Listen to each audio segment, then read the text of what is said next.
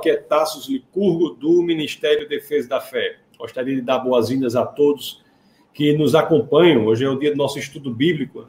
Ah, toda terça-feira, às 21 horas, nós temos esse encontro aqui para aprendermos das escrituras, sobre as escrituras, né, com aqueles três vieses que eu já falei várias vezes. Entendemos como a Bíblia conta uma só história, entendemos como cada passagem da Bíblia aponta para Jesus Cristo. Jesus Cristo é a chave que nos dá a interpretação de todas as passagens da Bíblia, incluindo o Antigo Testamento, é a chave hermenêutica, a chave interpretativa das Escrituras, e também entendendo como cada passagem das Escrituras, cada passagem da Bíblia aponta é, para um, um princípio que podemos aplicar na nossa vida prática. Então, sempre nesse viés. E hoje nós continuaremos ainda no, no livro de Deuteronômio, ainda no momento em que o povo de Deus estava para entrar na terra prometida. Na próxima aula, nós já iremos ver quando o povo entrou na, na terra prometida. Mas antes de nós começarmos, gostaria de dar boas-vindas a todos que nos acompanham aqui, né? Nós temos aqui o Ricardo Rodrigues. Boa noite, boa noite, meu querido. Seja muito bem-vindo. Temos a Jéssica que nos acompanha. Olá, Jéssica, tudo bem? Jéssica e seu esposo Judson, casal abençoado. O Ciro Castro, olá, Ciro, tudo bem? Larissa, também dá boa noite, boa noite. O Gilson Aureliano, boa noite, Gilson, seja muito bem-vindo. O Judson aqui coloca algo que. Oh, obrigado, Judson, por colocar, que eu já ia me esquecendo, né? Olha, vamos dar o like, compartilhar é, comentar e compartilhar para que mais e mais pessoas sejam abençoadas. Realmente esse é o pedido que eu faço a vocês, que no canal aí do YouTube você dê o like. Se você está assistindo pelo Facebook, eu, eu convido você a ir para o YouTube. É melhor para você é, a interação pelo YouTube. Se você está no Facebook, vai lá para o YouTube e dá o like, compartilha porque isso faz com que o, o, o algoritmo do YouTube entenda que o vídeo é relevante e ele disponibiliza o vídeo para mais e mais pessoas. Então vamos lá, pessoal, faça isso para que atinjamos mais e mais pessoas. O Marcones Dantas está dando a paz do Senhor e boa noite. Boa noite, Marcones, seja muito bem-vindo, meu querido. Nós temos o Diego também, está presente. Boa noite, Diego. Boa noite, Deus abençoe. E vamos e vamos nessa, nessa nossa caminhada. Eu vou dar uma novidade importante aqui para vocês, antes de começar, que é o seguinte. As pessoas que querem é. Agora nós vamos emitir o certificado. Ao final do curso, nós iremos emitir o certificado para aquelas pessoas que tiveram um número de presença né, nas aulas. E a forma de nós aferirmos a presença, depois eu vou até falar novamente aqui, mas a forma de nós aferirmos a presença é você comentar. Se você comentar aqui no, no ao vivo aqui, do jeito que vocês estão comentando aqui, do jeito que a Larissa comentou agora, dizendo assim, ó, Simone na conta de Larissa. Na realidade é Simone que está na conta da filha Larissa. Olá, Simone. Então, vocês comentando do jeito que ela comentou aqui, automaticamente a sua presença será registrada. Nós temos aqui pessoa que nos acompanha, que está contribuindo com o Defesa da Fé, que é um, um, uma, uma grande mente da informática que criou aqui um script para que quando você faça o comentário aí, automaticamente esse programinha vai registrar a sua presença. E ao final nós teremos uma tabela com todas as presenças das pessoas nos dias e iremos emitir o certificado para aquelas que quiserem, tá bom?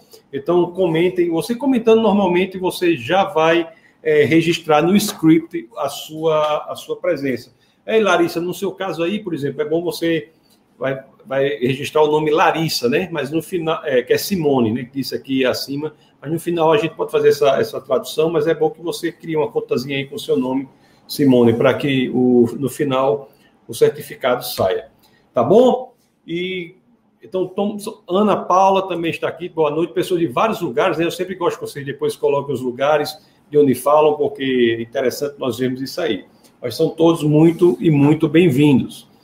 E hoje nós vamos falar sobre o livro de Deuteronômio. O livro.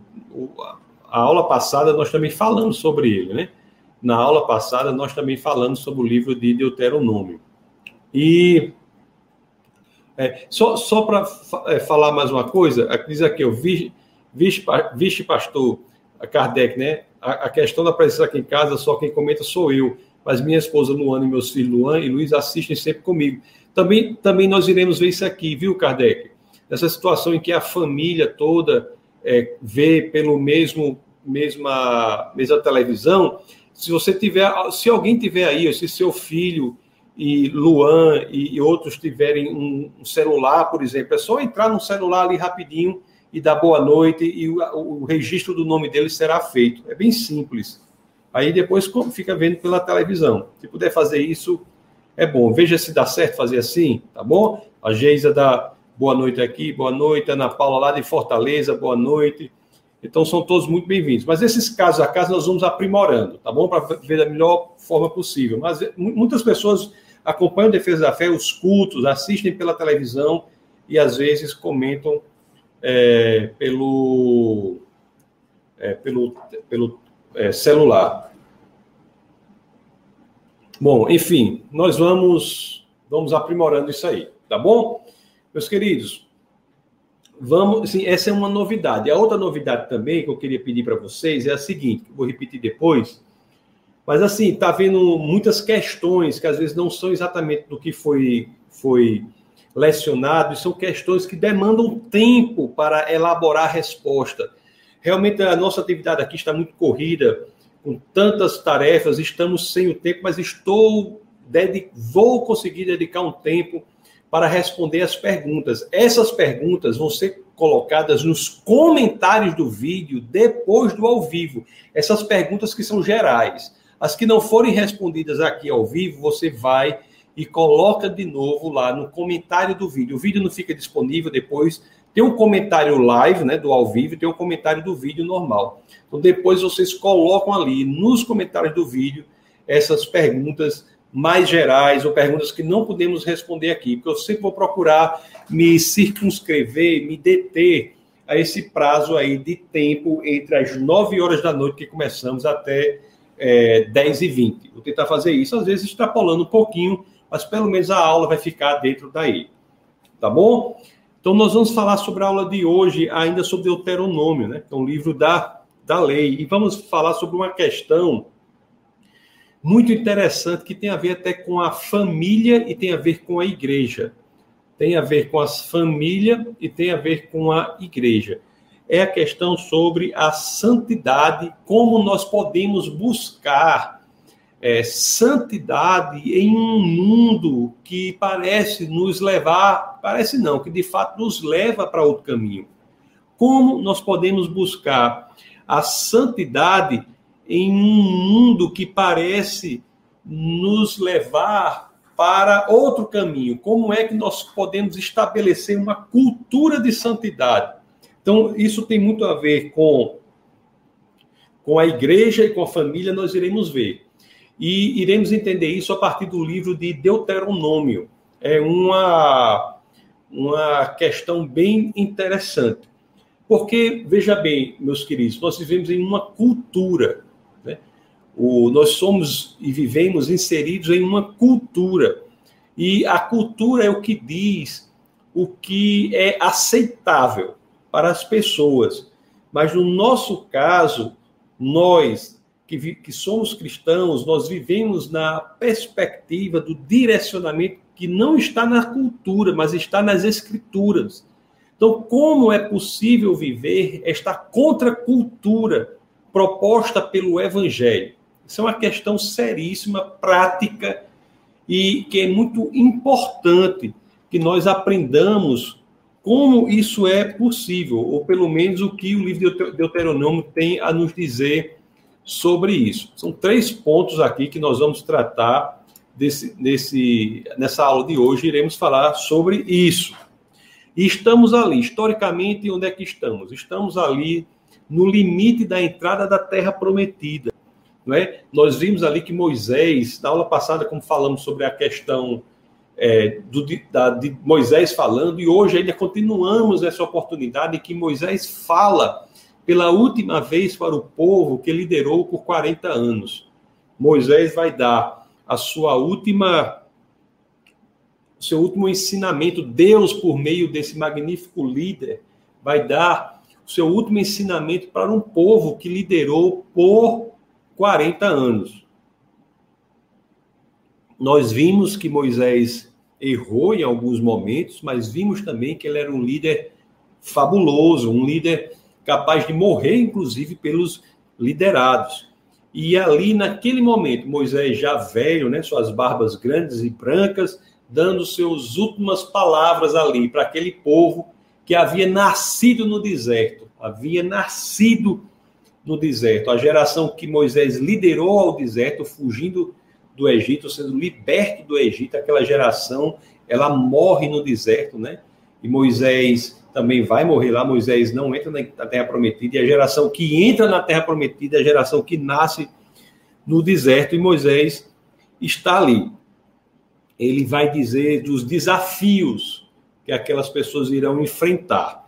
No, na aula passada, nós vimos que um dos principais desafios era exatamente o da questão da prosperidade e vimos quais eram as vacinas contra as tentações e desafios da prosperidade. Foi a aula passada. E até retoma, retomaremos um tema semelhante no futuro, já quando Josué for falar ao povo. Mas aqui nós vamos ver sobre como a lei que Deus dá ao povo tenta influenciar um modo de ser que é condutivo à santidade, à forma como Deus quer que nós vivamos. Nós vamos entender isso. O, como Deus dá uma lei que vai direcionar o povo a uma forma de vida que Deus gostaria que o povo vivesse. E é muito interessante que a aula de hoje será baseada no capítulo, que é o capítulo 19 de Deuteronômio. Mas antes de chegar lá, o, o, o desafio que Moisés propõe a esse povo é um desafio que é posto a nós hoje também, que é um desafio de criar um ambiente de cultura, um ambiente específico de cultura que seja esta cultura indicativa ou condutiva a uma vida de santidade e não o contrário. Ou seja, o que as escrituras nos ensinam é a criar uma contracultura em, com, para que possamos, com base nessa contracultura, vivermos uma vida de santidade e não vivermos uma vida submetida ao que a cultura do mundo diz que é certo, que é errado. O, e, e nós vamos ver o seguinte: o, as igrejas, de modo geral, elas também têm as suas próprias culturas. Uma igreja, ela é uma igreja sadia quando ela propõe uma cultura que é decorrente do que diz o evangelho. Mas há um problema para algumas igrejas em quererem impor uma cultura que não é uma cultura escritural, decorrente das escrituras culturas, mas é uma cultura que é influenciada pela cultura em que a igreja está inserida, que é o mundo. É preciso ter muita coragem para que nós possamos impor, por meio da igreja, uma contracultura. Uma contracultura. Meus queridos, isso é tão grave nas igrejas, é tão grave porque a cultura que é construída na igreja vai determinar o que os membros vão entender como algo que é aceitável ou não. Às vezes, quando a igreja ela não tem, a igreja, o agrupamento dos cristãos não tem a coragem e o direcionamento correto de imposição de uma contracultura e se submetem à cultura do mundo, aquilo passa a contaminar os padrões de comportamento na igreja. E, e há algumas situações em que pouco se difere como uma pessoa age dentro ou fora da igreja. Se isso ocorrer, é gravíssimo. É gravíssimo. O, o, a igreja deve ser um ambiente, o agrupamento de pessoas deve ser um ambiente em que haja o encorajamento para que todos que ali estão possam encontrar suporte uns nos outros, para que possam viver uma vida na contracultura, viver uma vida cujo fundamento não é o que o mundo diz que é certo ou errado, mas é o que as escrituras, Deus determina como certo.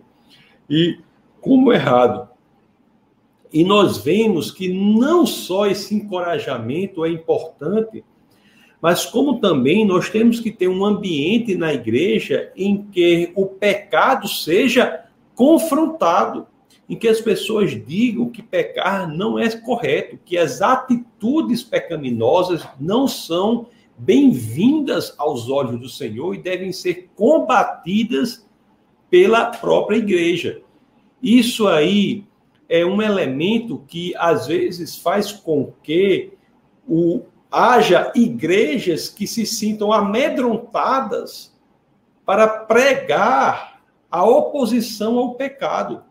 Existe até um vídeo que eu fiz uma vez, e eu acho que eu voltaria até a falar sobre isso, que o título do vídeo era Aprendendo a Odiar. Aprendendo a Odiar. Uma da, porque o pessoal fala muito assim, aprendendo a amar, né? E isso aí está correto. Mas o cristão também tem que aprender a odiar. Às vezes o que falta na vida cristã é o aprendizado do ódio. Mas o aprendizado do ódio a quê? Do ódio ao pecado, do ódio ao inimigo das nossas almas. Então, uma igreja não pode ser uma igreja, um, a, a, a embaixada dos céus aqui na terra não pode ser um ambiente em que o pecado seja de forma confortável disseminado.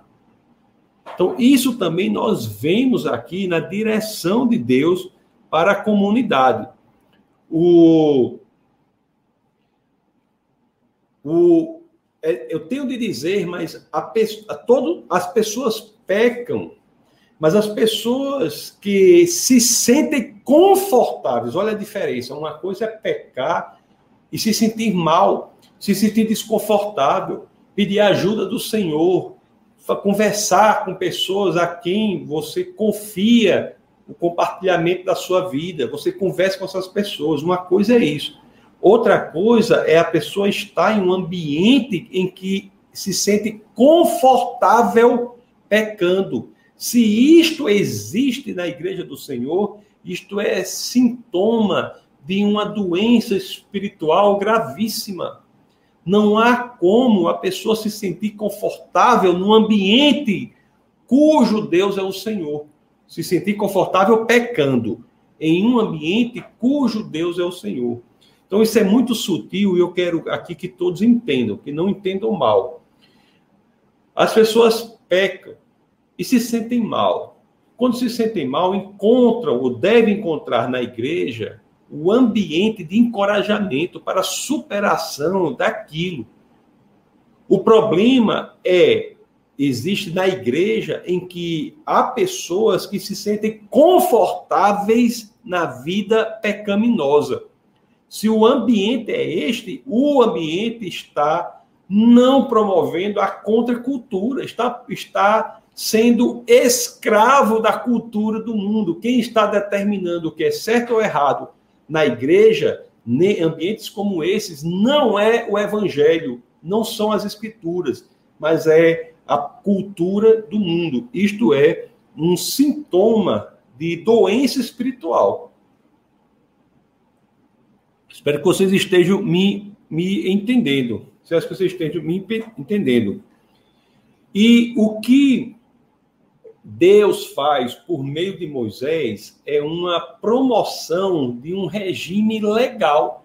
Ele dá uma estrutura legal ao povo para que quando entre na terra prometida, ele possa, por meio dessa estrutura, esse regime legal, possa promover uma cultura de busca de santidade e não uma cultura de busca da iniquidade, de busca da perdição.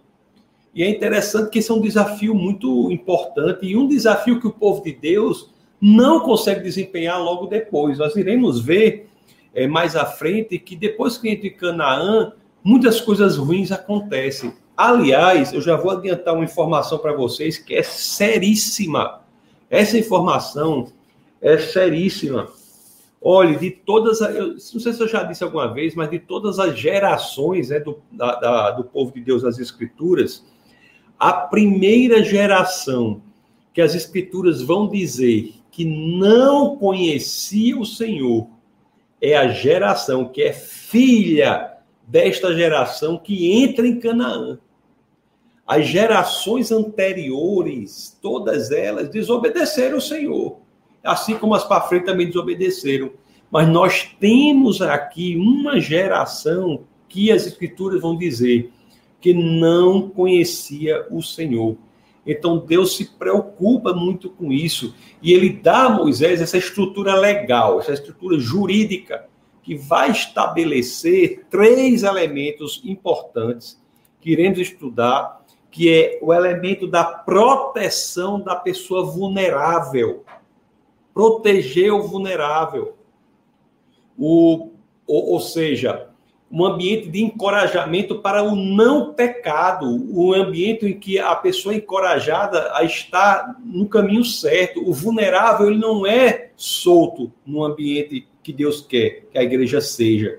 O vulnerável ele é protegido.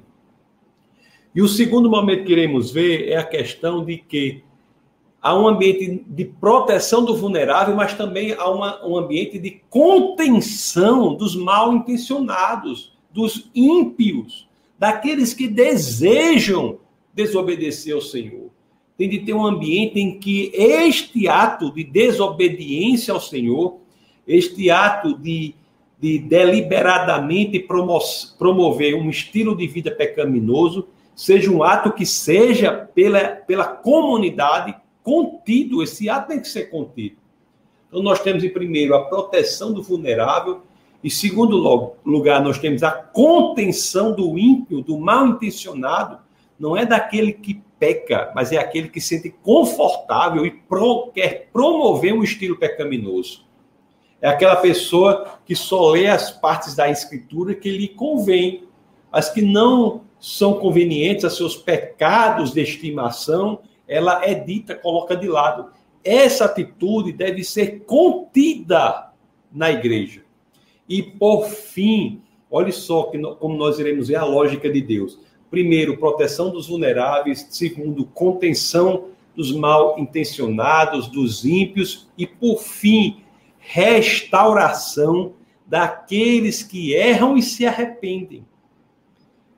Restauração dos penitentes, dos arrependidos, daqueles que querem mudar, que pecam, mas erram pecam, mas se arrependem, pecam, mas se sentem mal.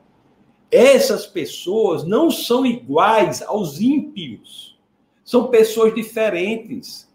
As pessoas que pecam, mas se sentem mal quando fazem isso, buscam no Senhor a transformação, a elas cabe a promoção por meio da igreja da restauração.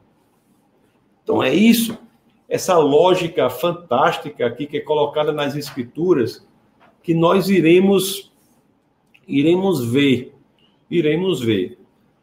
O, o não se engane, né? A, a, a igreja do Senhor, o ambiente da igreja, o ambiente em que nos envolvemos, é um ambiente altamente importante relevante para que as pessoas sejam conduzidas a uma vida de santidade. É muito importante. É, a nossa natureza, a nossa essência, ela é modificada com o novo nascimento. Nosso espírito é modificado. Mas a mente, as emoções e o intelecto têm de ser trabalhados.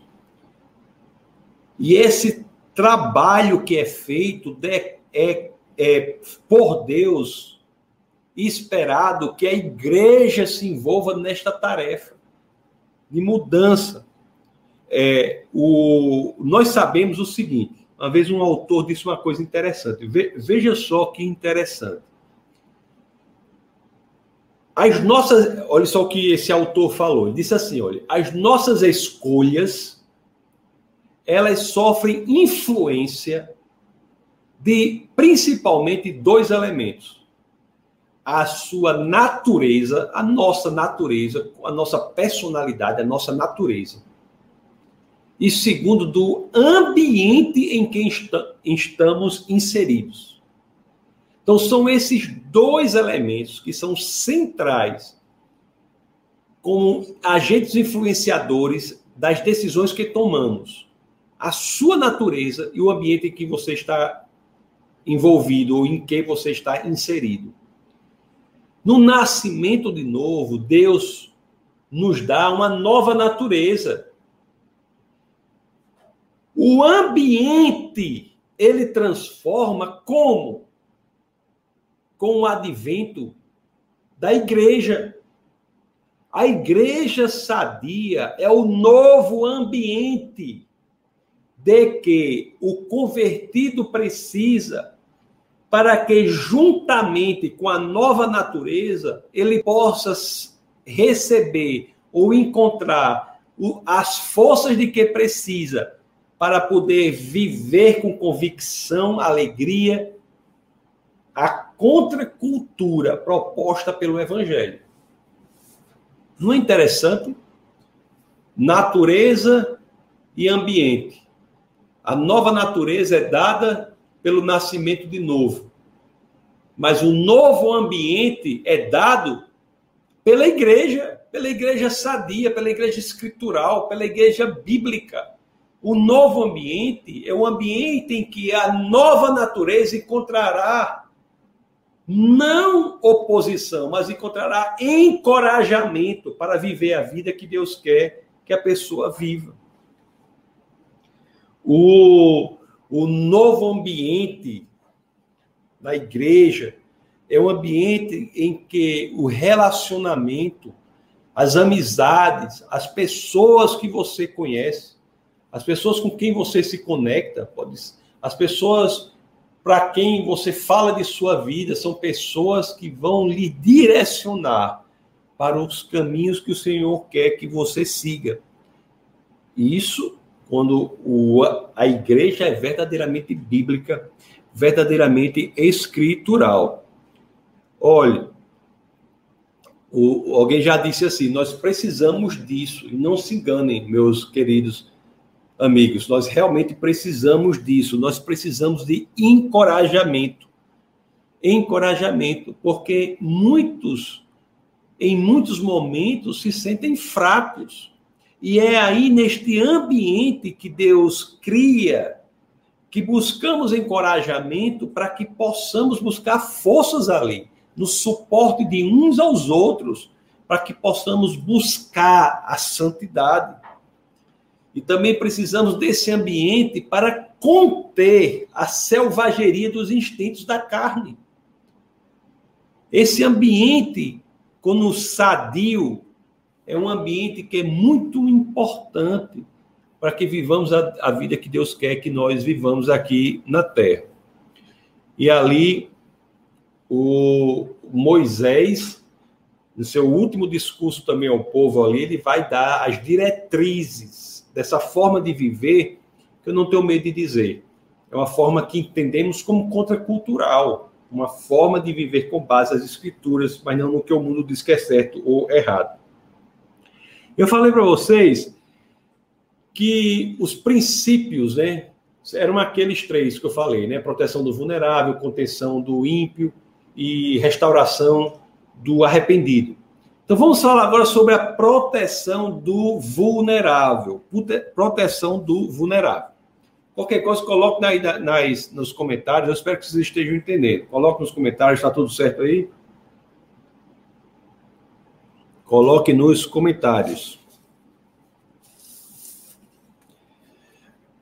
Aí eu vou falar aqui sobre como é a questão jurídica ali que Deus, por meio de Moisés, ele, ele propôs para esse povo, que é o povo de Deus, que entraria, sairia do deserto, entraria na terra prometida e, não, e teria que ter uma, uma, um arcabouço jurídico, um arcabouço legal, para que ele pudesse viver. Eu vou falar agora sobre o que desse arcabouço tem a ver com aquele elemento sobre o qual eu falei, que é a proteção do vulnerável que também nós temos que aprender a fazer isso na nossa vida, proteger o vulnerável. E vamos ver o que é que ele faz com isso. É interessante que, se você for abrir as escrituras, e eu vou pedir já para você abrir lá em Deuteronômio, né? Que eu falei, nós estamos no livro de Deuteronômio. Eu, essa, essa versão aqui que eu uso para dar aula para vocês é, Deuteron, é, é a NVI. Não estou é, dizendo que é a melhor, mas é, a linguagem dela é mais simples e eu gosto de dar aula por ela aqui. Mas você olha aqui, deixa eu organizar aqui esse, esse microfone aqui para poder. Você olha aqui, eu vou compartilhar com vocês o capítulo 19. Abra aí as escrituras, no capítulo 19 de Deuteronômio. Vou já abrir, deixa eu botar aqui mais café aqui para mim aqui.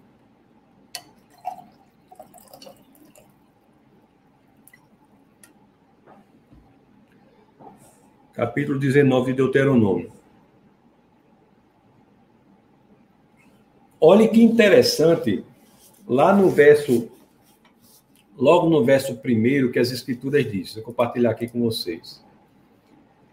Fala assim, ó, as cidades de refúgio, olha o título, as cidades de refúgio. Eu estou falando aqui do primeiro elemento da proteção do vulnerável, as cidades de refúgio.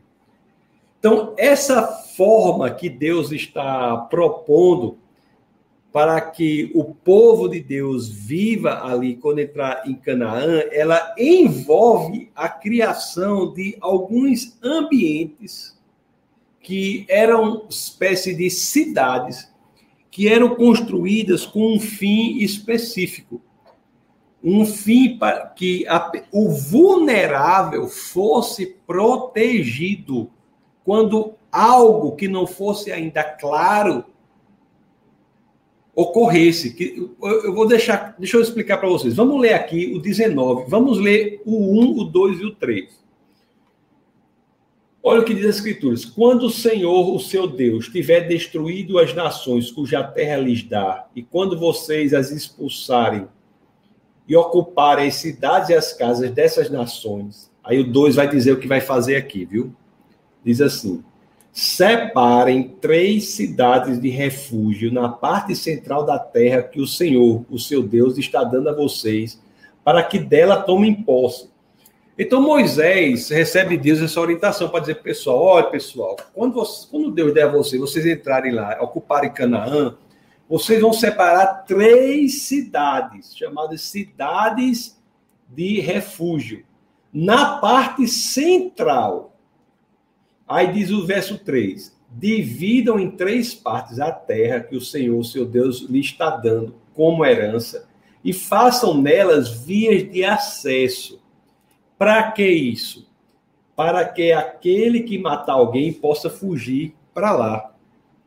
Aí você fica pensando assim, né? Como assim? Deus mandou preparar alguém, mandou preparar um lugar para que alguém, quando. Aí diz aqui, para aquele que matar alguém possa fugir para lá, esse Deus é um Deus injusto? Se você continuar lendo o texto, você vai ver que não. Isso aí era feito para que, se houvesse uma morte que não fosse explicada, essa pessoa que matou não fosse morta, não fosse morta pela comunidade, ela fosse resguardada nesta cidade até que as coisas se esclarecessem. Olha o que dizem os versos 5 e 6. Ele vai dizer assim: ó, por exemplo, se um homem for com seu amigo cortar lenha na floresta e, ao levantar o machado para derrubar uma árvore, o ferro escapar e atingir o seu amigo e matá-lo, ele poderá fugir para uma daquelas cidades para salvar a vida. Do contrário, o vingador da vítima poderia persegui-lo enfurecido e alcançá-lo, caso a distância fosse grande demais, e poderia matá-lo, muito embora este não merecesse morrer, pois não havia inimizade entre ele e o seu próximo. Quando houvesse uma morte desse tipo que não fosse clara as pessoas fugiam para essa cidade para que as coisas se esclarecessem, para que não houvesse uma vingança injusta. Pra, olhe, olhe a profundidade da lei que o Senhor propõe aqui.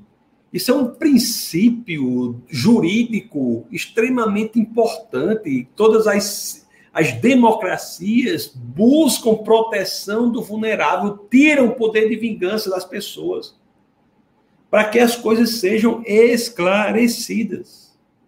é o poder de proteger é um lugar, a cidade, a cidade, como é que chama aqui?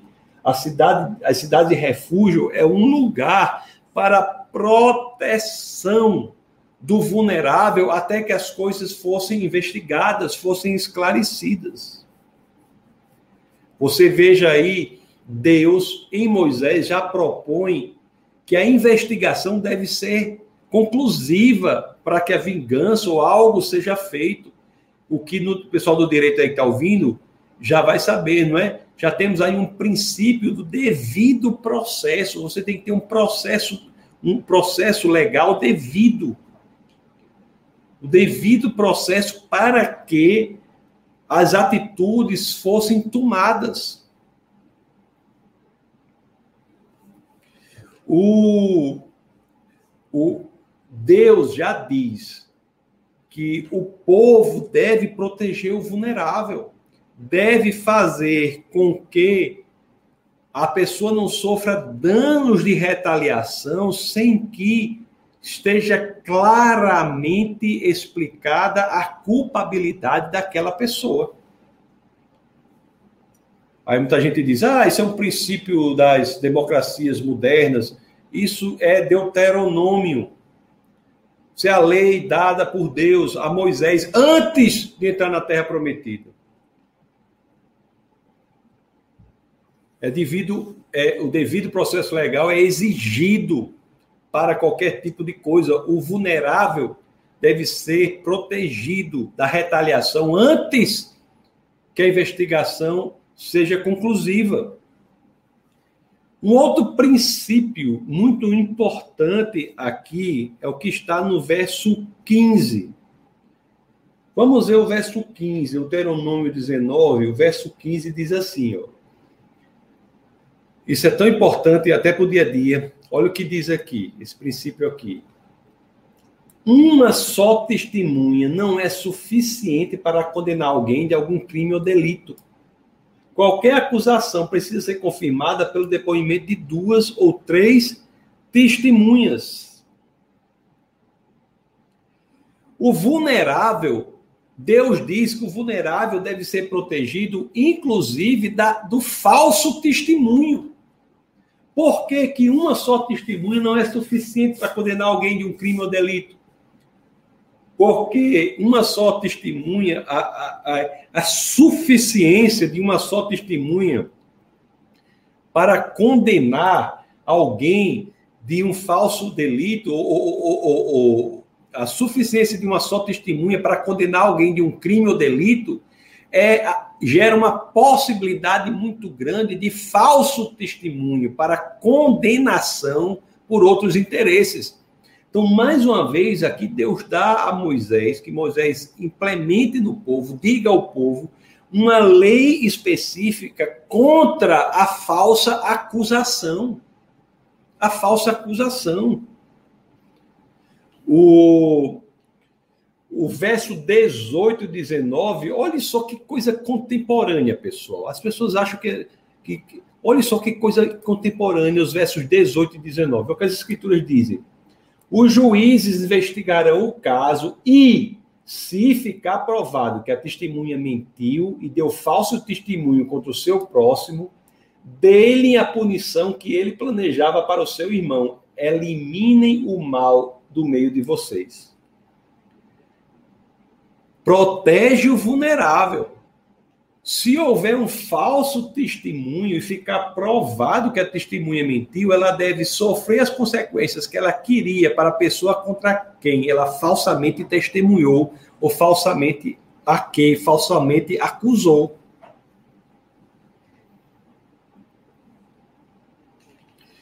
E o verso 20 diz assim, ó, ó o restante do povo saberá disso e terá medo, e nunca mais se fará uma coisa dessas entre vocês.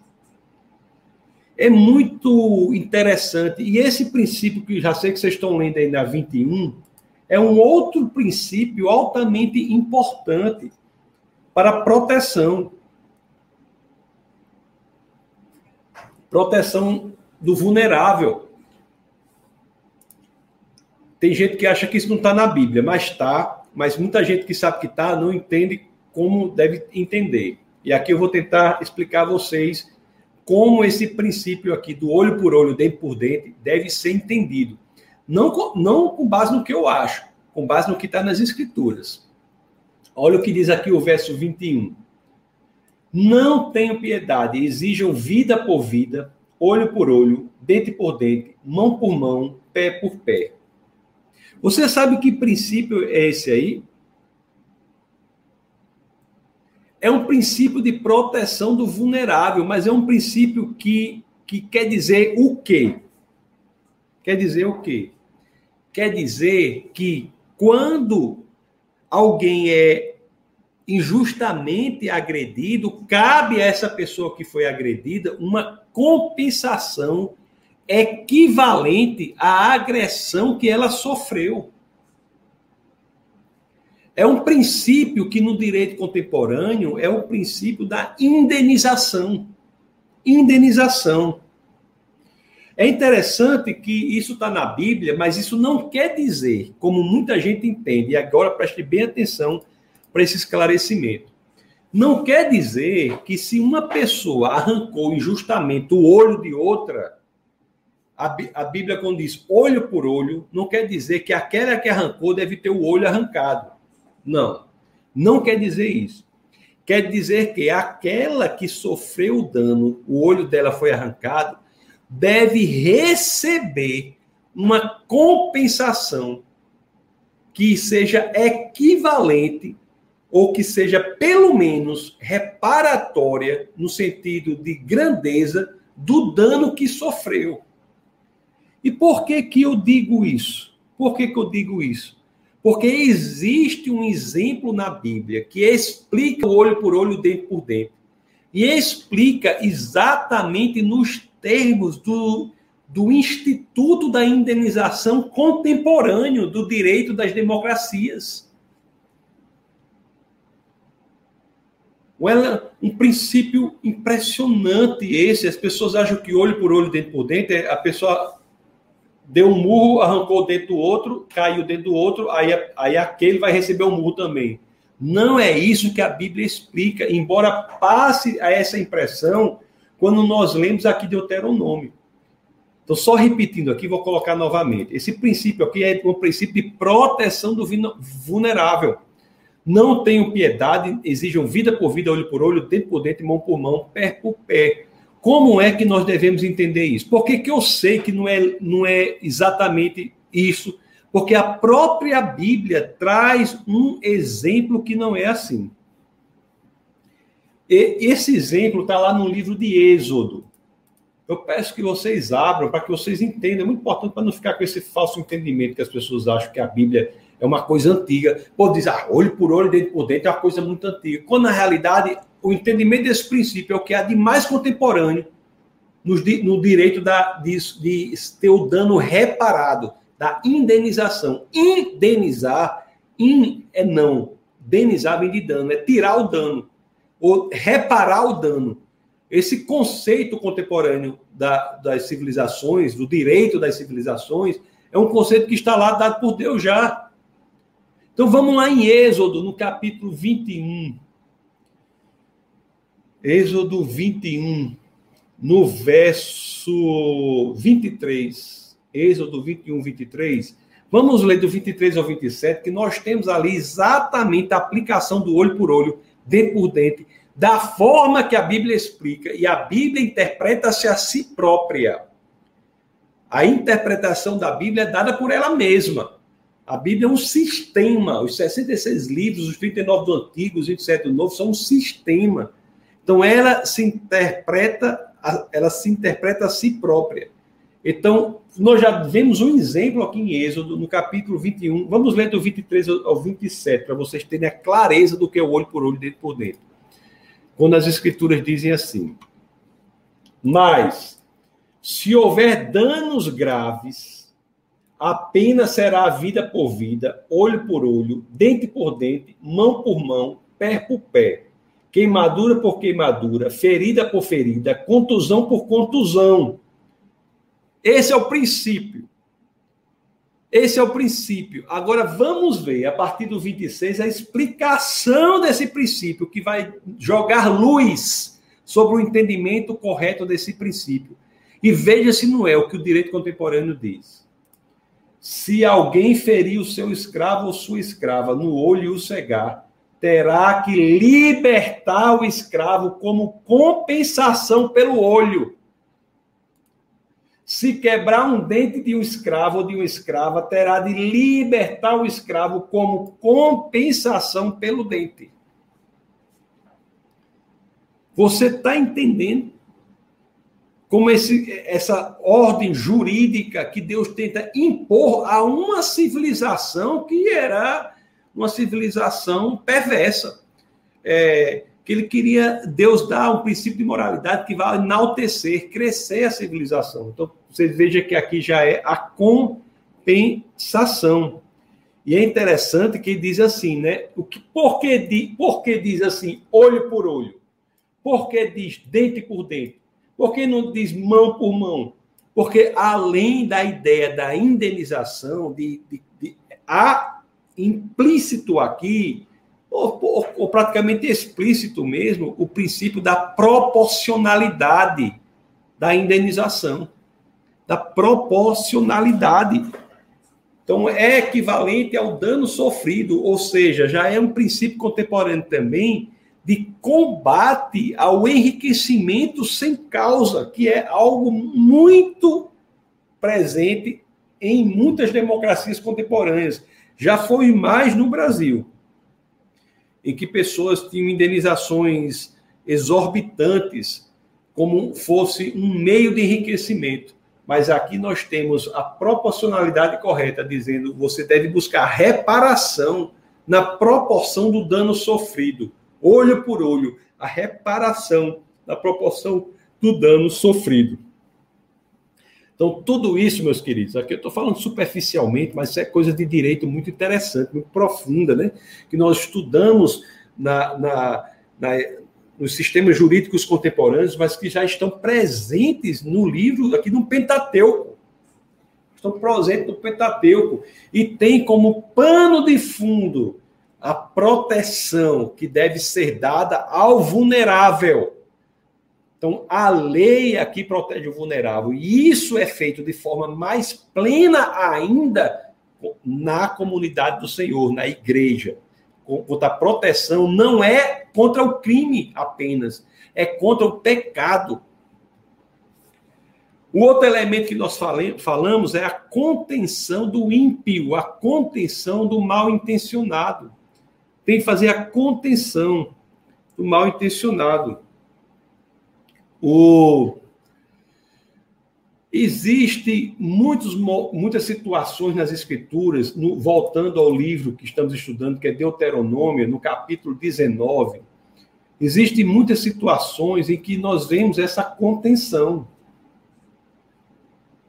É, veja bem, eu di, na proteção do vulnerável, nós vimos que se alguém matar alguém, foge lá para a cidade do refúgio lá e fica lá, cidade do as cidades de refúgio e fica lá. Mas se essa pessoa tiver matado de forma não por acidente, tiver matado de forma intencional ou tiver matado dolosamente, é, ela deve, essa cidade de refúgio não é suficiente para mantê-la fora das consequências que ela irá sofrer por aquele homicídio. Então, existe a proteção do vulnerável, mas também a contenção do que é da iniquidade. Se você olhar aqui o 19:11, Deuteronômio 19:11, olha o que diz as escrituras.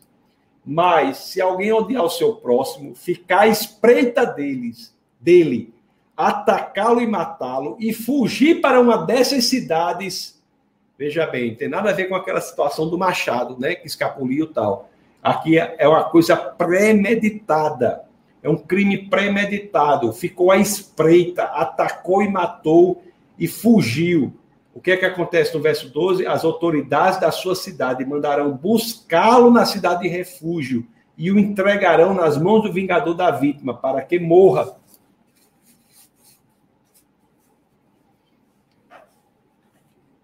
Então, nós temos também isso, né? Nós temos também isso, nós temos também essa ideia de contenção da iniquidade, que é interessante aqui, que de uma forma é, adaptada também deve estar presente este princípio de contenção do erro. As pessoas não devem, conforme eu falei no começo, nas igrejas ou nas famílias, se sentirem confortáveis para a promoção da iniquidade, para a promoção do erro, para a promoção do pecado. Não é ok pecar, não é certo pecar, não pode ficar tudo bem a pessoa pecando como um estilo de vida. Quando a pessoa peca e se sente mal, é outra coisa. Mas quando a pessoa peca e promove o pecado, ele é um militante do pecado, ele tem um, um pecado de estimação. Quando isso ocorre, a orientação de Deus por Moisés é que haja contenção da iniquidade, haja contenção do pecado. E nós temos aqui em vários versos, viu? Em que isso se repete, vários versos aqui. Né? E sempre, pessoal, com a ideia de que é o seguinte, olha, elimine o mal do meio de vocês. Elimine o mal do meio de vocês. Existe sempre essa orientação.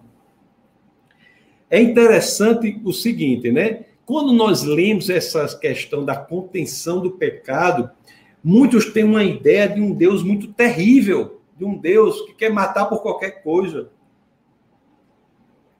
Mas é interessante que, se nós formos ver esses casos em Deuteronômio, cuja consequência dada por Deus é a pena mortal, é a pena capital, é a pena de morte, né? naquela sociedade específica, nós, pode, nós poderemos é, reunir esses casos em três grandes grupos existe um combate muito forte à possibilidade de adoração a outros deuses, que é o, o que está nos mandamentos, né? Não terás outro Deus além de mim.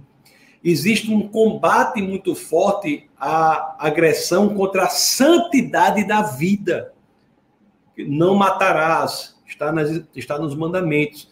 E existe um combate muito forte contra o ato que atinja a santidade do matrimônio, a santidade do casamento. E também está nos mandamentos, quando diz não cometerás não adultério, né? não, não adulterarás. Então, são os três elementos, e isso também é importante aqui, é muito importante, porque nós vemos o quão valorizado isso é por Deus, esses três grupos de atitudes que são de um dano muito perverso. São de um dano muito perverso. Esses três grupos. O primeiro, o grupo de idolatria, das pessoas adorarem outros deuses, e nós sabemos que na contemporaneidade isso ocorre, as pessoas, e tantas há que adoram outros deuses, né? o Deus da própria carreira, o Deus da fama pela fama, o Deus do dinheiro, o Deus de. Esses deuses, que são deuses pagãos, que se fazem vivos na contemporaneidade, são deuses que tentam as pessoas para que eles sejam adorados. E, e, aqui nós vemos nas regras de Deuteronômio que existe um combate contra a idolatria. Também existe um combate contra a, aquilo que ataca a vida, não é? Que é muito importante. E também existe que, que existe um combate contra a questão que ataca a família, o matrimônio, que ataca o casamento. São os pilares centrais. Meus queridos, então nós vimos aqui esses elementos. O primeiro, da proteção do vulnerável. O segundo, da contenção do iníquo, do, do da, da, da contenção do, do mal intencionado, do ímpio da contenção do ímpio. E nós vamos ver agora o terceiro elemento que é central e é o DNA da igreja, o DNA da família, que é a, o elemento da restauração do arrependido. Vocês têm que entender a lógica das escrituras, porque no momento o mesmo Deus que dá essas leis por meio de Moisés para o povo, que lemos lá em Deuteronômio, o mesmo Deus que faz isso é o Deus que diz que as pessoas que se envolvem nesse processo, quando encontram o arrependimento verdadeiro em seu coração, vão buscar, da perspectiva espiritual, não a condenação, mas a restauração. O arrependimento gera a possibilidade de restauração. Se você verdadeiramente está arrependido de um pecado com o qual você tem se envolvido, o elemento do que Deus propõe, o mesmo Deus que deu as leis para Moisés, é o, é o Deus que dá a possibilidade da restauração. Eu já disse para vocês, né, que Deus ele dá como consequência da idolatria, de adorar outros deuses, a pena de morte. Mas quando o seu povo construiu o bezerro de ouro, Deus trouxe ao povo o quê? A lógica, o estabelecimento da lógica do sacrifício como uma alternativa à punição mortal. Né? O próprio Moisés chegou lá e disse: Senhor, me leve, eu quero morrer pelos liderados.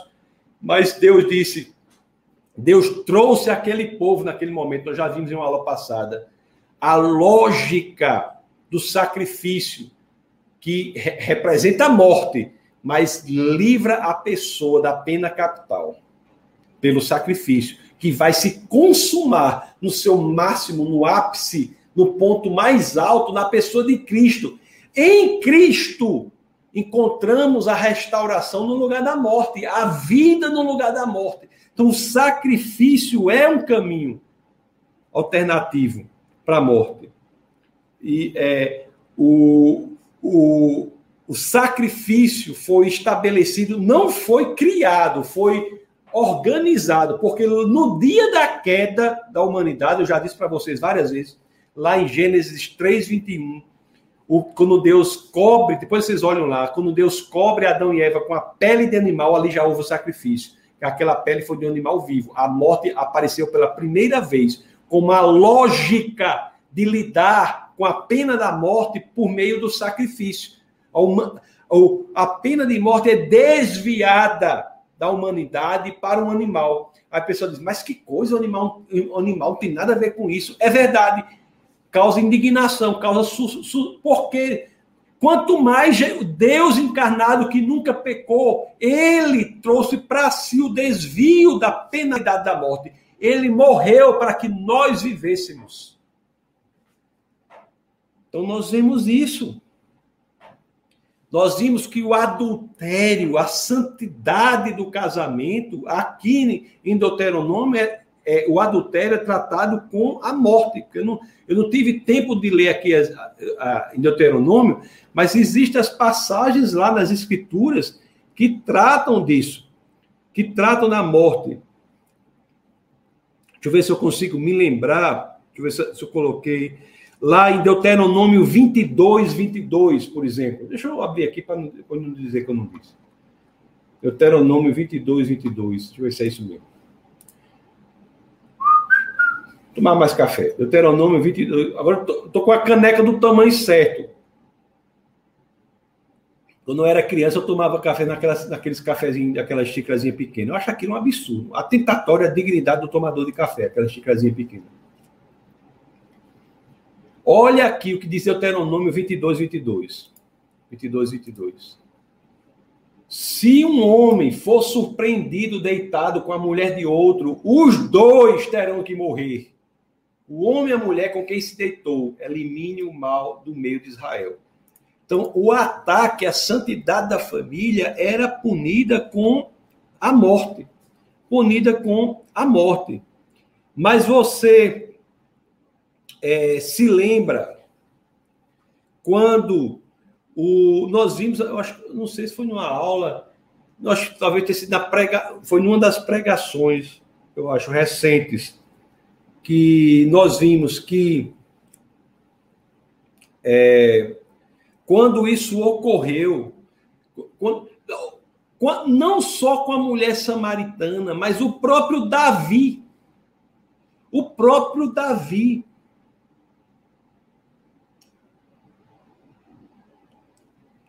Davi teve aquele, aquela questão dele, aquele pecado que ele se envolveu com Batseba. Você, ba, Batshiba, oh, e quando vocês, vocês se lembram que em lugar da morte, o arrependimento de Davi trouxe o quê? Restauração. A perdão e restauração sempre estiveram nos planos de Deus. O sacrifício, ele é o que traz para a lógica jurídica de Deus o caminho para a fuga ou saída da penalidade da lei. Porque pelo sacrifício se dá o cumprimento da lei, mantendo a humanidade viva, o homem vivo. Cristo vem, quando as escrituras dizem que Cristo vem cumprir a lei, parte significativa do cumprimento da lei por meio de Cristo é quando ele morre. Porque ele não apenas cumpre a lei, não incorrendo no que a lei proíbe, mas ele principalmente, a essas duas dimensões de cumprimento da lei, ele principalmente cumpre a lei ao lidar com as consequências do pecado. Ele não peca, mas ele paga o preço que estava na lei para o pecado, que é a morte. Por isso que Cristo morre e cumpre a lei.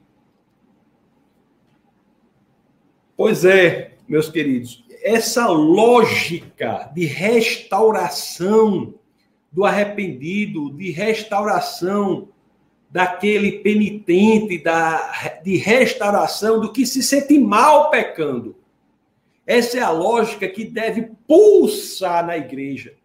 Uma igreja não pode ser uma igreja que promova o pecado e diga que o pecado está ok. Não, não está ok.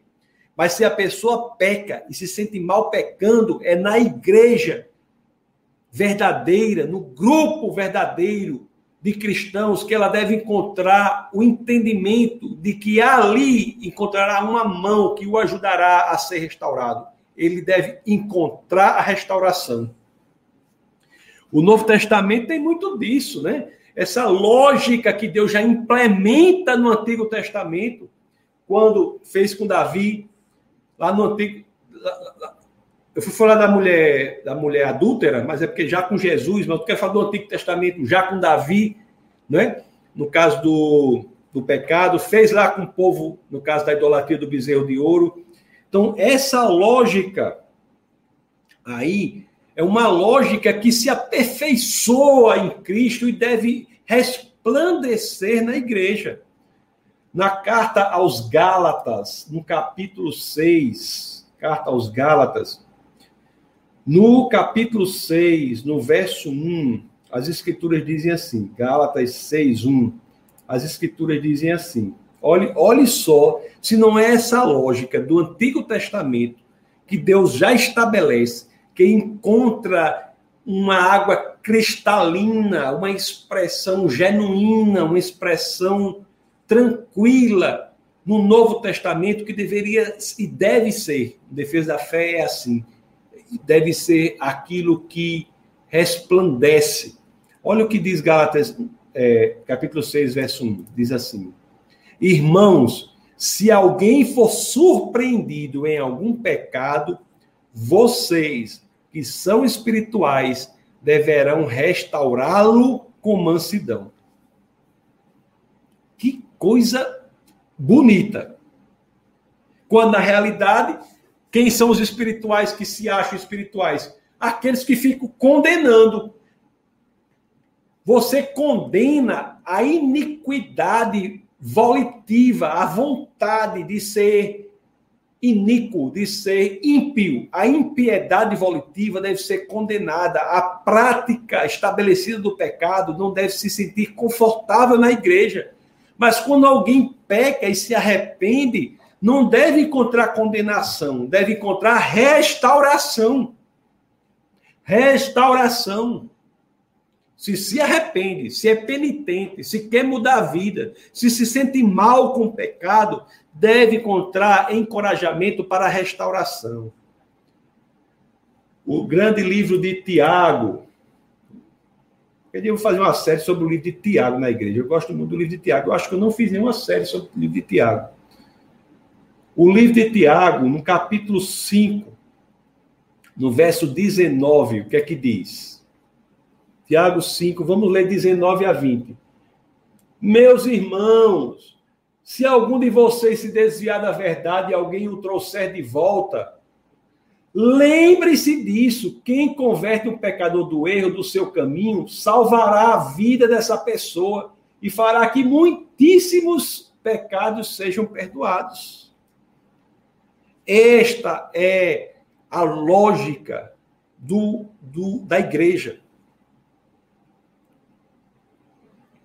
A beleza que há no incrível poder da restauração.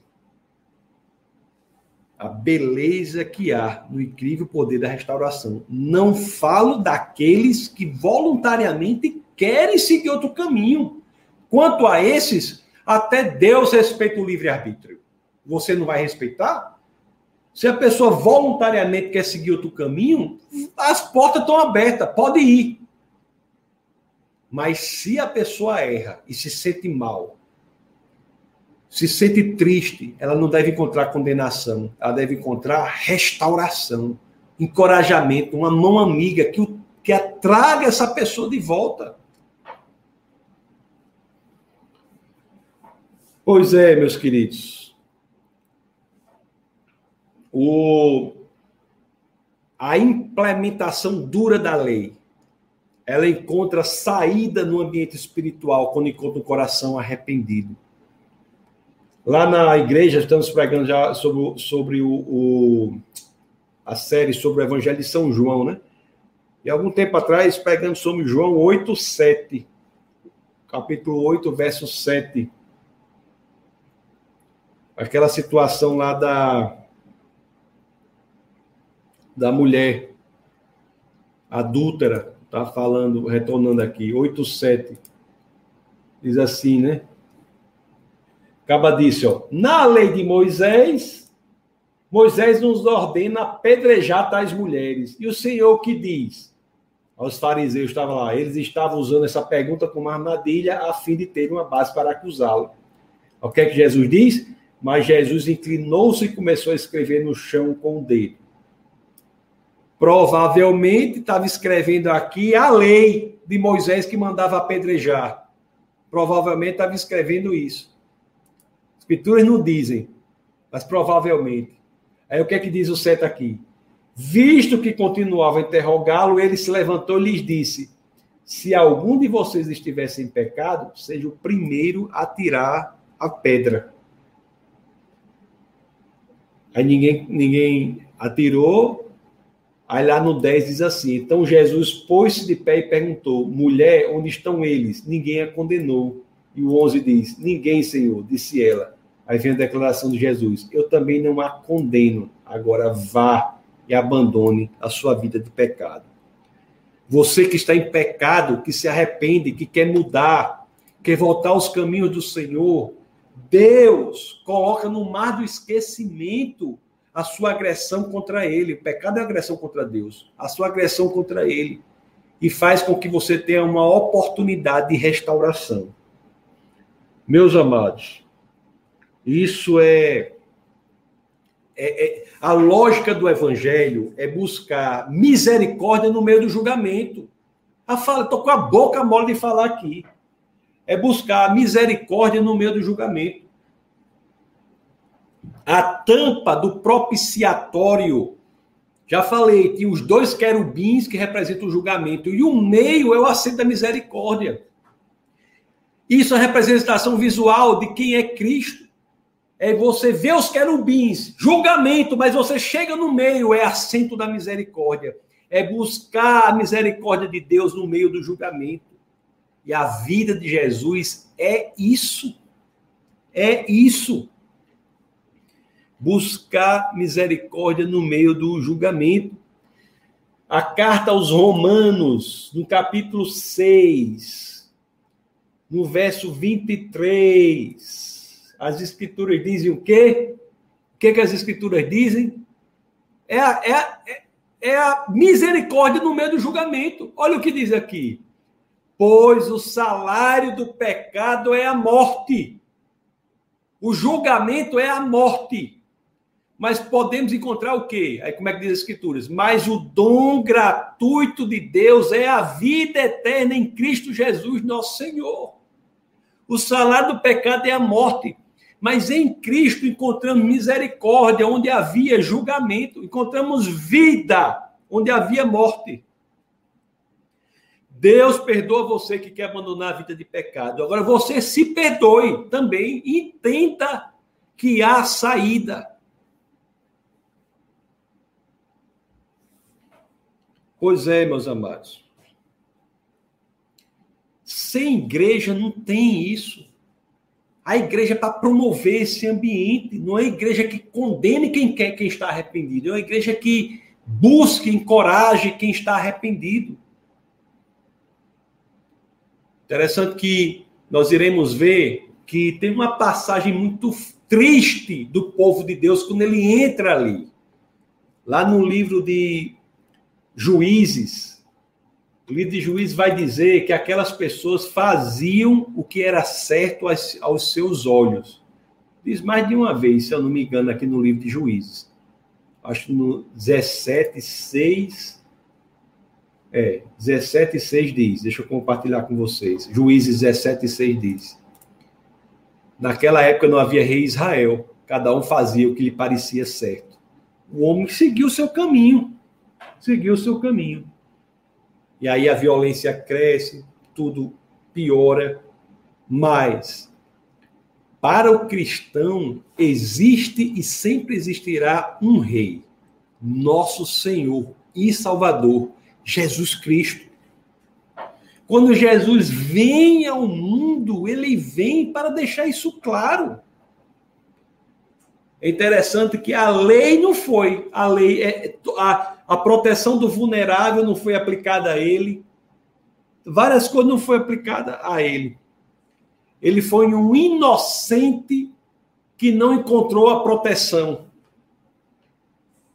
Interessante também isso. Que isso tudo do Antigo Testamento, nem a lei aplicaram a ele. Não é? O... Ele foi um inocente que não encontrou proteção. e ali morreu por nós. Meus amados, a igreja é um papel muito importante na vida das pessoas. E só a igreja faz isso. É, as pessoas, alguns querem misturar a igreja com, com, com o Estado, com política. Eu estou cansado desse negócio. Eu já disse várias vezes que são coisas distintas. Lá em Marcos, no capítulo 12, no verso 17, está clara a intenção de Jesus. Dê a César o que é de César, dê a Deus o que é de Deus. O que é de César não pode lidar com restauração dos corações arrependidos. A expressão genuína da religiosidade é tirar a pessoa do inferno e levá-la para o céu. Isso não tem a ver com o Estado, não. Não tem a ver com partido A, B, C, candidato não sei de onde, isso tem a ver com Deus encarnado que vem ao nosso ambiente, ingressa na humanidade para dar o céu para quem ia para o inferno.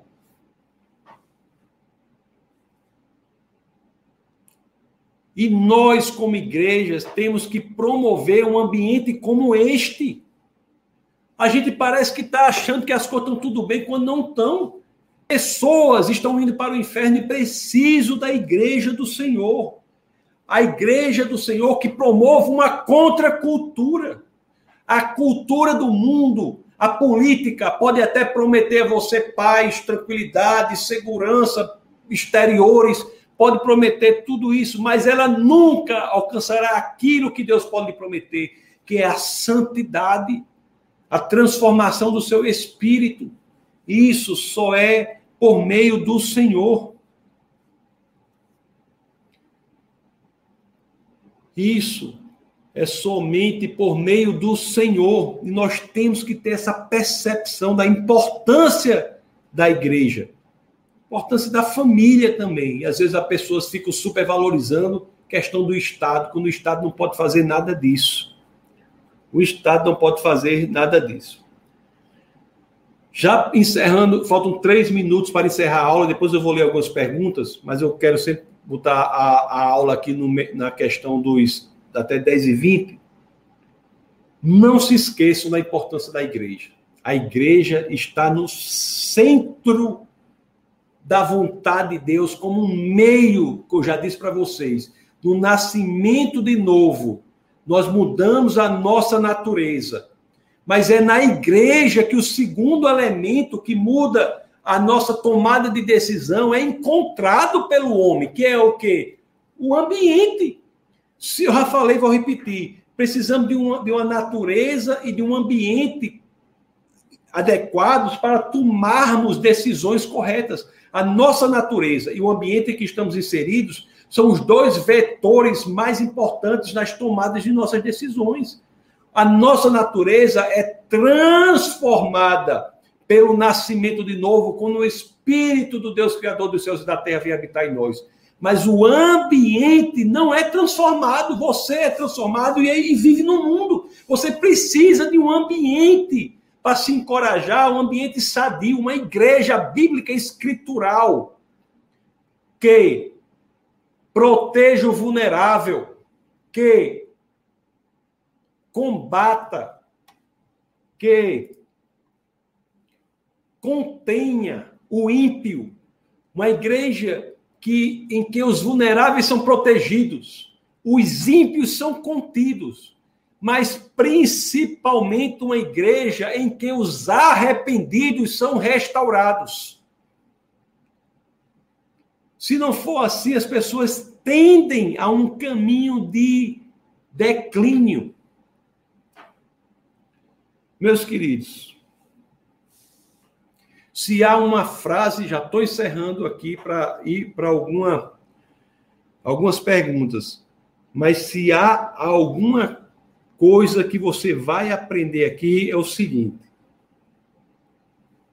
se você faz parte do defesa da fé, você deve saber que existe essa orientação para você. Que se ao seu lado estiver um irmão que está vulnerável, você sente que ele está vulnerável, é orientação sua você tentar protegê-lo. Esteja do lado dele nas tempestades, nas dificuldades, nas necessidades. Os irmãos vulneráveis têm de ser protegidos. Mas se você está do lado de um irmão que está tentando promover um estilo de vida de pecado, está achando que errar, pecar, ter uma vida errada é correto. Você, no defesa da fé, você é chamado a contê-lo. Você não pode ficar calado. O seu silêncio ou sua voz podem representar a ida dessa pessoa ao céu ou ao inferno. Proteja o vulnerável. Contenha o ímpio se posicione contra a tentativa de estabelecimento de uma vida pecaminosa. Meus queridos, mas se você está diante de um irmão que caiu em pecado, o que você tem de fazer, a orientação do defesa da fé, não pode ser outra senão.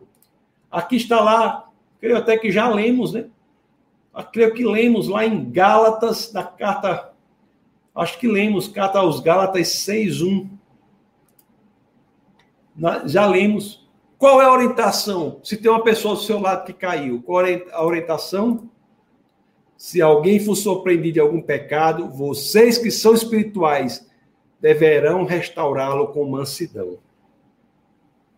Dê a mão esteja com ele, diga: olha, se você está arrependido, o Senhor está com você. Sua vida pode ser transformada. Você não, você pode experimentar a boa, perfeita e agradável vontade de Deus em sua vida. Fazendo isso é que nós conseguiremos o ambiente de vida que Deus quer para mim e para você. Na próxima aula, meus queridos, será uma aula muito interessante, sabe? Uma aula muito interessante. A próxima aula nós iremos entrar já no livro de Josué. Eita! Iremos entrar no livro de Josué. E nós iremos ver, entre outras coisas, iremos enfrentar entre outras coisas, nós iremos enfrentar uma questão que é tida por muitas pessoas, que é a seguinte: como nós podemos renovar o nosso compromisso espiritual com Deus? Como nós podemos renovar o nosso compromisso espiritual com Deus. Ok? Quinta-feira, hoje é terça. Quarta-feira, amanhã, 19 horas. Culto do Espírito no Defesa da Fé. Culto do Espírito. Né? Transmitido aqui Defesa da Fé.tv. Nós estamos ainda montando a estrutura da, daqueles que que querem se conectar conosco, serem membros do Defesa da Fé, morando em qualquer lugar. Estamos fazendo isso. Mas veja o culto do Espírito no defesadafé.tv. Quinta-feira, 21 horas, nosso webcast é proibido não pensar.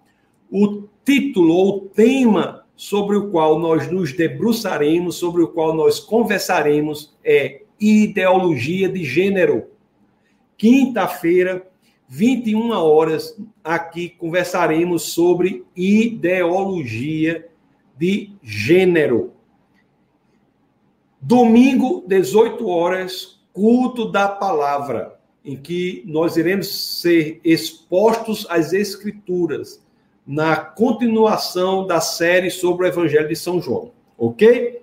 Então, agradeço muito a presença de todos vocês. Deixa eu só ler aqui alguns recados, aqui são 10 e 25 aqueles que não tiverem tempo podem ir. É, aqueles que quiserem contribuir com defesa da fé, é muito importante a contribuição financeira para que os projetos sejam levados adiante, vocês sabem disso. Vou colocar a conta aqui, aqueles que quiserem já podem fazer essa contribuição. Né? Todos, todos os nossos eventos são gratuitos, nós somos mantidos por doações, ofertas e dízimos dos irmãos. Né? Tudo que fazemos é gratuito e toda a manutenção da estrutura é feita pela contribuição. Então, não fique fora é, disso, se envolva neste movimento. Então, nós temos pessoas aqui de vários lugares. É, eu, vi aqui que a Larissa. Não, a Larissa. É, é, Larissa disse que já entrou pelo, pelo negócio. A Simone entrou, né? Simone entrou pelo celular, deu certo. Luiz Pedro dá boa noite. Boa noite, Luiz Pedro. Seja muito bem vinda aqui a Simone, que estava no, no, no, no, negócio do, da Larissa. Sim, se eu dizer para vocês, aqueles que comentaram aqui por meio do script que foi criado por uma pessoa que está nos ajudando, que é alto nível intelectual na informática. Você comentou aqui, você já vai ter presença, tá bom? E as questões gerais você coloca lá no comentário dos vídeos, aquele comentário que fica no YouTube. Você coloca lá que eu me debruçarei, eu irei orar ao Senhor, conseguir um tempo, haverá uma equipe que, nossa que irá nos ajudar, se assim aprover o Senhor, para que nós possamos responder, ou criar mesmo pequenos vídeos respondendo as questões que ficam ali. Tá bom? O Caio diz: Glória a Deus, bonita camisa, pastor. Você gostou, amigo? Porque eu só uso as camisas pretas, né? Mas você já estava pensando que eu só tinha uma camisa que nem lavava. Aí eu disse: eu vou botar uma amarela para eles verem que eu tenho mais de uma camisa. Então, a rigor, a rigor, você já sabe aí que eu tenho pelo menos duas camisas. Quando uma está lavando, eu estou usando a outra. Aí quando a outra seca, eu uso essa, fica trocando, né? Então tem uma amarela e uma preta. Você já sabe que eu tenho. Rossana diz: boa noite. Boa... Olha aí a grande doutora Rossana, uma médica internacional de alto nível. Boa noite. A professora Erivânia dá boa noite. Boa noite, graça, em paz. Rossana diz: nosso alvo é a santidade seguindo Cristo. Amém. Amém. O Júlio da paz, a paz, Júlio, seja muito bem-vindo. Luana da boa noite, é paz do Senhor a todos. Boa noite, Luana Pompeu. O José Carlos Rodrigues, grande, grande José Carlos, seja bem-vindo, meu querido. Nós temos aqui muitas pessoas, né? A professora Milena, boa noite, boa noite. Cadê Bruninha? Está acordada na hora dessa, Milena? Está assistindo? Bruninha. É, Dilza Nascimento, boa noite, tá de Salvador. Salvador, Salvador, uma vez eu fui a Salvador, aí o pastor lá que me recebeu, uma pessoa muito querida, ele contratou uma pessoa lá para fazer acarajés. Aí eu comi não sei quantos daqueles acarajés feitos ali. Salvador é uma cidade com uma cultura bem especial, né? Bem única. A Bahia, Pernambuco também tem uma cultura bem particular. Rio Grande do Sul também, né? Tem estados que têm, são, têm culturas próprias bem fortes. Muito legal. Também eu fui naquele negócio que tinha lá, né? Tem um elevador que tem um sorvete lá em cima, lá em Salvador, muito legal. A Helena, Helena Carvalho, boa noite, pastor, aqui de Goiânia, boa noite, seja muito bem-vinda, é, Helena. Helena bota até umas mãozinhas assim, deve estar com outra pessoa, porque tem, tem quatro mãozinhas aí, né? Deve ser ela e o esposo dela, alguma coisa assim. O Bruno diz alto nível, alto nível. Bruno, esse seu foto do perfil aí é um raio, né? Na minha época era Shazam deve ser outra coisa. Hoje em dia mudou. O Marcons e Benson, Benson pura, amém, Marcons. A minha esposa, a pastora Camila, deu glória a Deus. Glória a Deus que ela deu glória a Deus. Ossana, mais uma vez. Então, você tem uma turma, rapaz, uma turma muito boa aqui, viu? Carlos, boa noite, pastor Tassi Irmão, irmãos e irmãs em Cristo, está dando boa noite para todo mundo. Boa noite, Carlos. Seja muito bem-vindo. Ricardo diz aqui, verdade. Olha aí. A professora Jéssica aqui, botando top, top. Glória a Deus, amém. O Jocélio, da boa noite, pastor Tasso, paz igreja. Pessoal, muito obrigado pela presença de vocês. São pessoas, não é? O Jocélio diz, graça, chegamos para a tempo para recebermos conhecimento para crescermos. Mazé, Jocélio, Fortaleza, Ceará. Glória a Deus. O Everton também diz perfeito. Pessoas de muitas pessoas, né? Graças a Deus a Erivânia está aqui, a Daniele, professora Daniele Lacerda, nunca mais tinha, tinha visto suas paz do Senhor, saudade de Rossana, também estamos com saudade de Rossana. Vamos ver o que é que está ocorrendo. Vamos promover por meio da internet um movimento, um movimento internacional para saber como é que está a, a doutora Rossana, não é? Olha só, Strawberry, da boa noite. Eu desconfio quem é essa Strawberry. Eu desconfio quem é essa Strawberry o Ricardo da aula, uma benção, o grande comandante Franklin. Olá, Franklin. Franklin, casal abençoado Franklin High, seja muito bem-vindo. Ok? Diz, esse, eu preciso, essa pessoa aqui, nós temos que, que contratar a Agência Brasileira de Inteligência para descobrir quem é a pessoa por trás desse, desse perfil aqui. Olha o perfil como é invocado. Olha o perfil como é invocado. Discorda de mim porque é retardado. Quem discordar dele está perdido. Esse perfil é demais. O Diego diz: o alerta de hoje é muito importante. Quando a gente se molda a cultura que nos odeia, nos afastando do Senhor de forma lenta e gradual. Isso aí, isso aí, Diego. Ah, nós somos chamados a uma vida numa contracultura, na contra contracultura, né? Então temos que viver uma, uma vida assim, né? Uma vida assim. É, mas Deus é mais, Deus está conosco, porque Deus não apenas aponta o caminho, isso é um diferencial. Na vida de santidade, Deus apenas, não apenas aponta o caminho, ele caminha conosco. O Espírito do Deus, Criador dos céus e da terra, caminha conosco. É interessante que a forma como Deus cria o universo é interessante, né? Porque ele usa o verbo bara. No princípio, Deus criou os céus e a terra. Esse verbo em hebraico é bara.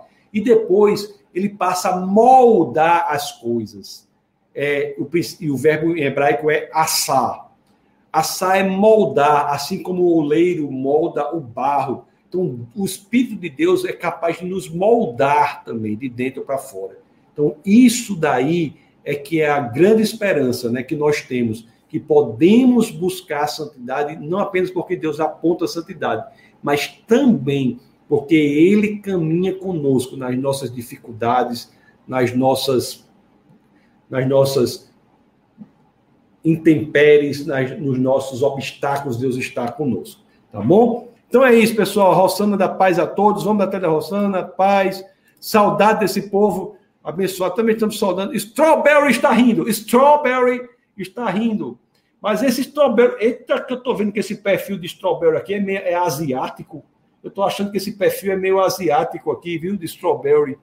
Discorda de mim, diz assim, ó. É só o nick mesmo, pastor. Pode discordar à vontade. Eu não tenho, eu não sou nem doido de discordar de uma pessoa com esse perfil. Não, não vou discordar, não, viu? Não vou discordar, não. Pessoal, Deus, Deus os abençoe grandemente, viu? É uma alegria muito grande ter essa oportunidade. E repetindo, quarta-feira, amanhã, amanhã, culto do Espírito, 19 horas, quinta-feira, 21 horas, webcast é proibido não pensar com o, o, o tema identidade de gênero. Identidade de gênero. Esse é o tema. Tá certo? Quinta-feira. Domingo, domingo, nós teremos o culto da, da palavra. Para terminar, só para ver aqui, né? O, o Discord de mim continua rindo. E Inês, é porque eu pensei que as mãozinhas dela era dela do esposo. Pastor, eu sou solteira, mas já recebo o esposo. Amém. Vamos colocar Helena Inês Cavalho na nossa lista de oração Existe uma lista de defesa da fé que é a lista do Caritó. A lista do Caritó, que vamos reunir os irmãos para quem tiver na lista se casar, viu? Pode botar na lista do Caritó. A Jane dá boa noite, boa noite. Então é isso, pessoal. Deus abençoe vocês grandemente, ok? E, e até amanhã no culto do Espírito às 19 horas. E Deus abençoe grandemente e nunca se esqueçam Aqui no Defesa da Fé é proibido não pensar. Então, até a próxima e vamos que vamos. Essa foi uma produção do Ministério Internacional Defesa da Fé, um ministério comprometido em amar as pessoas, abraçar a verdade e glorificar a Deus. Para saber mais sobre o que fazemos, acesse defesadafé.org.